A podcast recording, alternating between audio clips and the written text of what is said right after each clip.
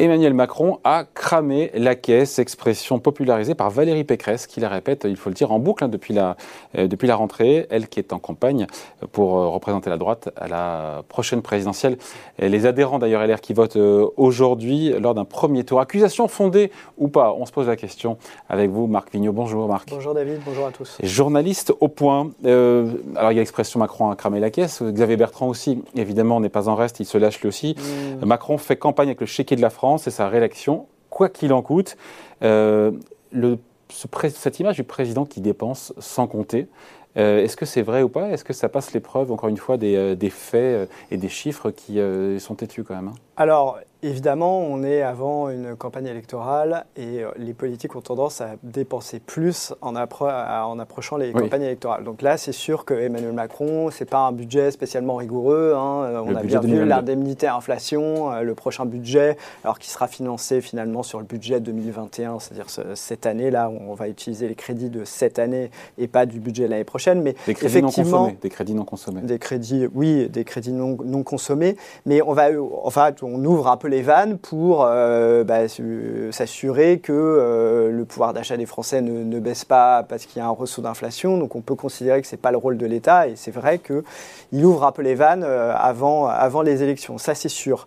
C'est un grand classique, j'ai envie de dire, et surtout, ça atteint des proportions qui, pour l'instant, restent contenu, malgré euh, l'effet d'annonce, hein, parce qu'Emmanuel Macron, il joue sous les deux tableaux. Euh, il, veut faire des effets d'annonce pour euh, chaque petite catégorie d'électeurs qu'il veut ramener, montrer qu'il agit jusqu'au dernier moment, qu'il fait un plan d'investissement pour l'avenir de la France, etc. Donc il a tendance à surjouer le côté regardez, je m'occupe de vous et je fais des dépenses qui sont énormes. Et de l'autre côté, il voudrait qu'il ait quand même une image de sérieux budgétaire. Et en fait, bah, évidemment, les, les, candidats de la droite l'attaquent là-dessus et cette bonne guerre.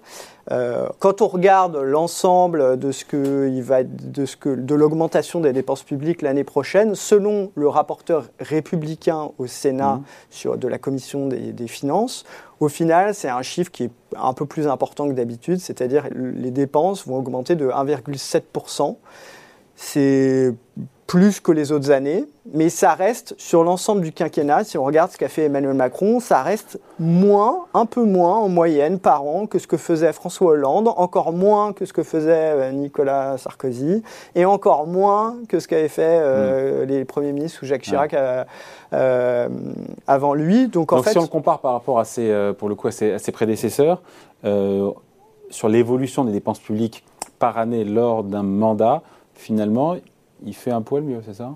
Voilà, les dépenses augmentent un peu moins vite que lors des précédents quinquennats, sachant qu'il n'y a rien de fulgurant. Et tout ça, c'est évidemment hors euh, le rapporteur euh, Les Républicains euh, a considéré qu'il fallait enlever les dépenses de crise qui sont des dépenses exceptionnelles que pour lesquelles tout le monde est d'accord pour dire que ces dépenses étaient indispensables, elles auraient pu être un petit peu mieux calibrées parfois, etc. Mais ces dépenses-là ne sont pas contestées. Donc quand on sort ces dépenses de crise qui évidemment euh, changent totalement l'image, si on sort ces dépenses de crise et qu'on se concentre que sur les dépenses si on peut dire ordinaires, on peut vraiment, distinguer, les dépenses de crise des légitimes, comme vous il y a toujours des... aux dépenses, là, notamment celles qu'on a depuis la rentrée, qui, pour le coup, euh, sont plus discutables. En tout cas, qui mhm. sont peut-être pas des dépenses de crise et qui s'inscrivent dans la durée. Oui, c'est assez difficile de distinguer, mais enfin, il y a des organismes indépendants qui arrivent à, peu près à faire la part des choses. Euh, encore une fois, c'est le rapporteur euh, Les Républicains au Sénat, donc s'il avait des doutes, euh, il, le dirait. D'ailleurs, il dit il y a certaines dépenses, par exemple, ma prime rénov pour rénover les logements et faire qu'ils soient bah, plus, bien, plus efficaces bah énergétiquement. Oui, le problème, c'est de savoir, c'est dans le plan de relance. 000 dossiers a priori en 2020, 2021. Mais c'est dans le plan de relance.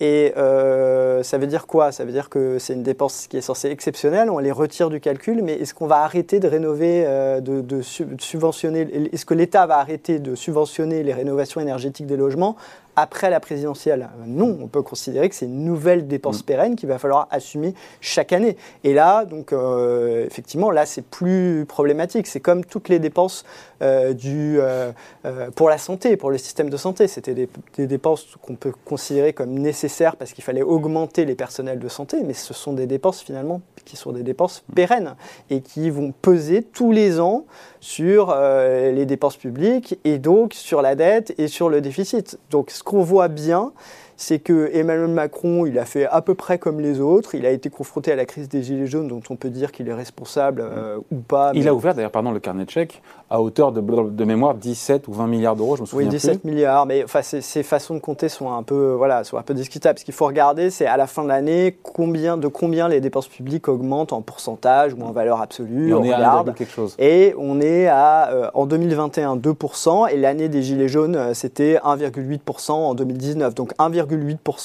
c'est plutôt beaucoup. Emmanuel Macron a fait un gros effort de réduction des, ah dépenses publiques en, en 2018, et à partir des Gilets jaunes, ça s'est arrêté.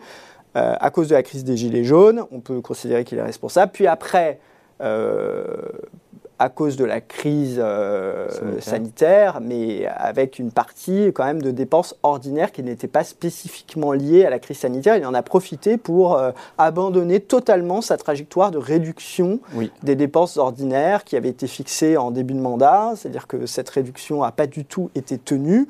On peut le comprendre dans les circonstances euh, qui se sont matérialisées, mais c'est vrai que si les politiques veulent tenir leur promesse de réduire les déficits et de stabiliser la dette publique après le quinquennat et qu'ils ne veulent pas augmenter les impôts. Du PIB. Voilà, donc euh, la dette a augmenté de plus de 17 points du PIB, hein, devrait avoir augmenté de plus de 17 points du PIB en quelques années.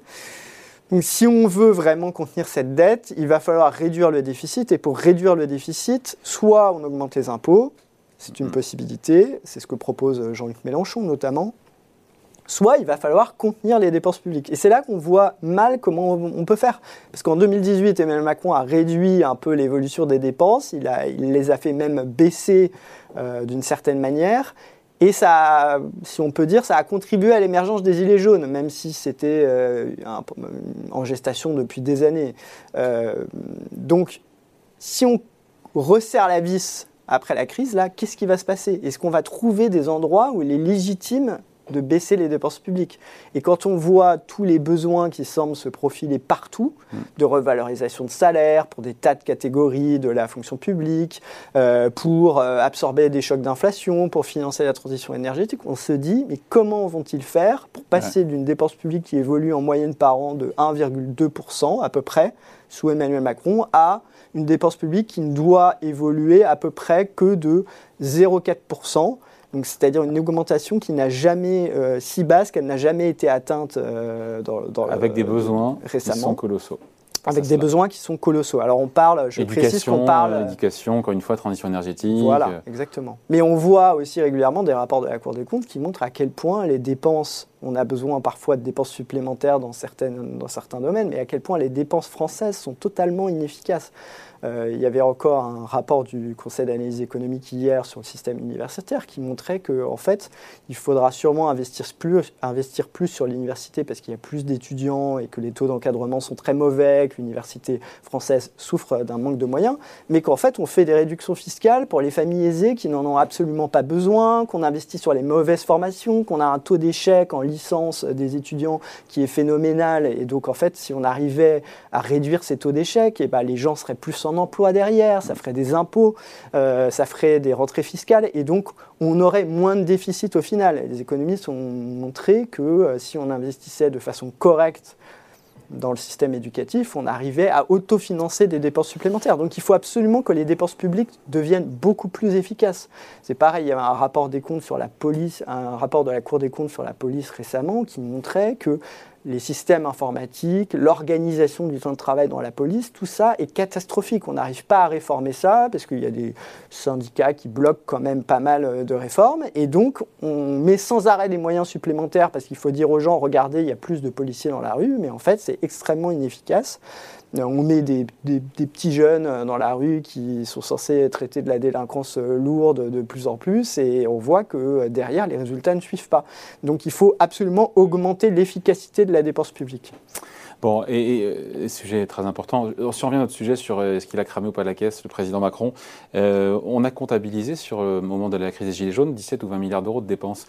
Depuis la rentrée, on peut cumuler toutes ces dépenses qui ne sont pas des dépenses de crise, mais qui sont des dépenses qui socialement par catégorie se justifient, mais qui ne sont pas en lien avec la crise et qui peuvent, encore une fois, chercher à avoir les faveurs de tel ou tel électorat. Alors, c'est, j'ai plus les chiffres exacts en tête, et puis en plus, enfin, voilà, c'est typiquement. C'est une quinzaine de milliards Non, je ne crois pas que ce soit une quinzaine de milliards, je crois que c'est plutôt de, l'ordre de 11 milliards. Il, y a, il y a à peu près 3 milliards de plans d'investissement, il y a 3 milliards, 3,8 milliards de, primes inflation, il y a le blocage des prix, il va falloir pour les prix du gaz, il va falloir indemniser les, euh, les opérateurs qui fournissent le gaz. Euh, euh, je crois qu'à la fin, c'est à peu près 11 milliards. Mais par exemple, quand l'opposition dit, regardez, on nous annonce un plan pour Marseille, un plan d'investissement pour Marseille, etc.